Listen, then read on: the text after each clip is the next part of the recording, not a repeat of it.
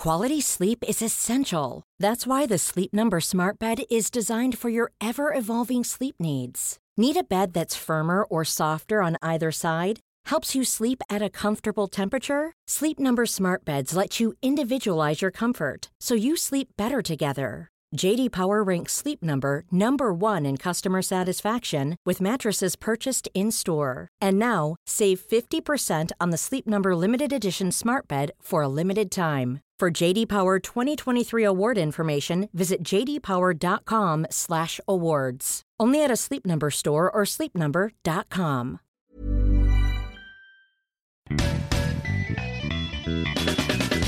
You're listening to the award winning Probably True. Please be aware that this podcast may contain strong language and adult themes. It would be boring otherwise.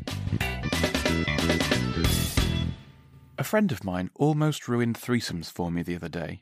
Which was stupid because she was saying how she'd never had one. And normally that would be enough reason to discount anything she had to say on the subject. You know, like, shut up, Felicia, you don't know what you're talking about. But she followed it up with, I'd never have one because I'd be worried I might be the least attractive person of the three. And that thought's been with me since. I've had to cancel almost all the threesomes I had lined up this week. No one wants to be the least attractive person in a room, especially if that room is full of naked people who are all going to town on each other.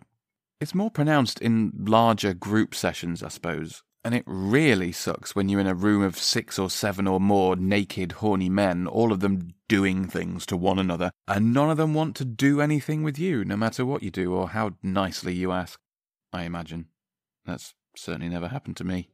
And you know, there's always the kind of balancing act and the politics of making sure that everyone's getting enough attention and also making sure you're getting your fair share of time on the one you fancy most and doing your best to gently discourage or distract someone that you're not really that into. Maybe this is the modern day equivalent of elegant society balls, where you're the blushing young debutante who's itching for a twirl around the dance floor with some eligible young bachelor. But you know you're also going to have to get through a couple of rounds of gentle shimmying with some gammy old duke with bad breath who's going to try and get you to have a foxtrot with him later.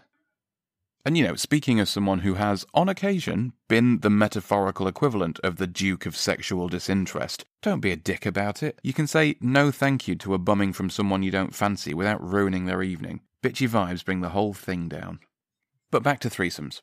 Weird energy is always a little harder to deal with when there's only three of you. I think it's because it's just always there. You can't just hide at the other end of the rimming train and hope that somebody else deals with it.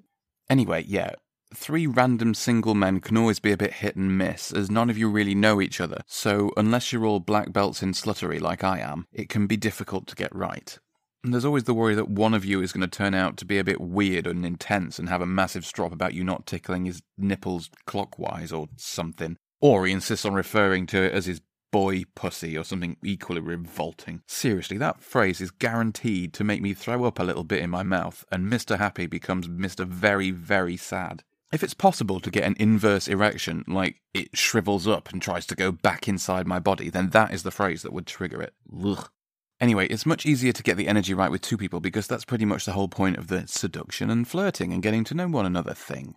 It doesn't always need to be the same, but it does need to be compatible, and sometimes it's just not, you know, with two people, three people, however many. There was a guy I hooked up with a couple of times, definitely more times than was necessary to work this out, but his energy was a lot more frantic than mine. He was always like, oh, yeah, do that, now this, now turn around, oh yeah, now on all fours, yeah, oh, do it on one leg, yeah, bend me over, oh, ah. It was just confusing and exhausting. Imagine a dildo in a tumble dryer and you're pretty much there. I heard someone on another podcast say that being in the middle of a threesome was like being an accordion. You're sort of being pushed and pulled from two different ends. I think if you do it right, it's a bit more like those old timey railway carts with the handles, you know, one of you on either side going up and down, up and down in the right rhythm so you can get some speed up, up and down, up and down.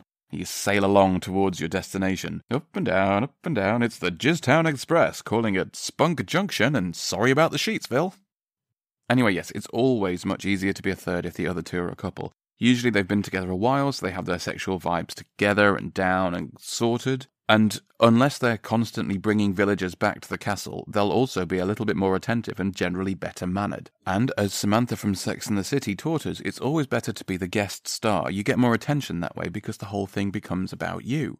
Which is nice, as long as the couple involved are actually quite emotionally grounded and not just having a threesome because their relationship's basically dead and they're hoping this will revive it. Sounds stupid, but I've known a few couples, let's call them A and B, who invite a third, C, into their bed.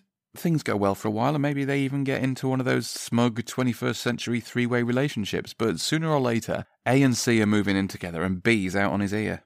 It's all about boundaries, I think, or it should be, maybe. It's certainly more complicated than just slapping bits of flesh together. If you're the guest star, it's your job to be polite, attentive to both your hosts as equally as possible, and to know when to be looking for your pants and heading for the door. If you're a host, then it's important to know that it's not going to fix any of the underlying problems in your relationship, and that the guest star is definitely not auditioning to replace your significant other. I've not been in a relationship long enough to get around to inviting a third guy over. I've not even usually in a relationship long enough to get bored of the first guy, so I'm not sure how I'd feel about it. Part of me likes to think that I'd be fine with it as long as I knew that my significant other was connected to me on a much deeper level than he is to the random guy he's currently making moan into a pillow. But I don't know that I'd be alright with it for sure. To be honest, I've been on dates with a guy and found myself really into him, and then I start getting really jealous and insecure when he's talking to someone else. You know, the conversation in my head starts to go a bit like, Who's that? Who's he talking to? Why is he talking to him like that? Does he know him? Why are they smiling so much? Is he cuter than me? What did he say just then? And this goes round and round and round for ages, and eventually I just have to kind of go, You know what? Calm down, Scott. He's just the barman.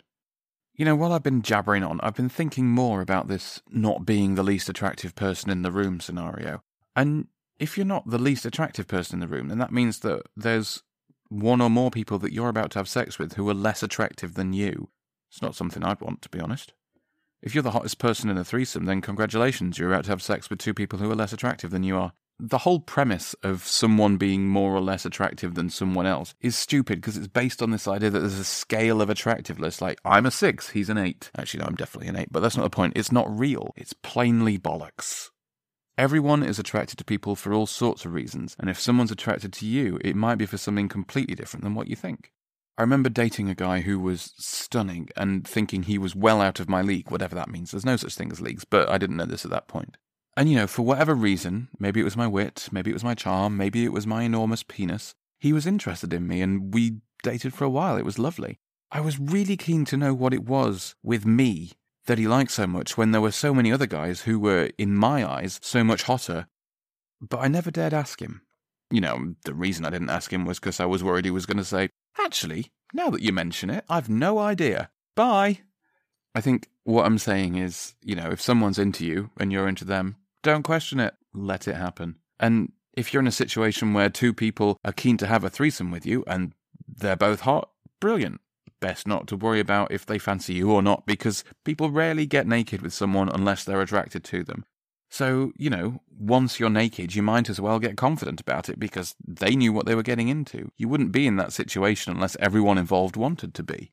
I think this is a good lesson for all of sex, really. Just enjoy yourself and stop worrying about who's the most attractive, because that's not even a thing. And seriously, if there's one or more naked people doing lovely things to you and all you can think about is yourself, then you might as well just go home and have a wank. This was Probably True, the award winning storytelling series written and produced by me, the award winning Scott Flashheart. If you liked what you've heard, you could share it with your friends, leave a positive iTunes review, and sign up at probablytruepodcast.com. If you didn't like it, you can find me on Twitter as Unlikely Lad. Come at me, bro.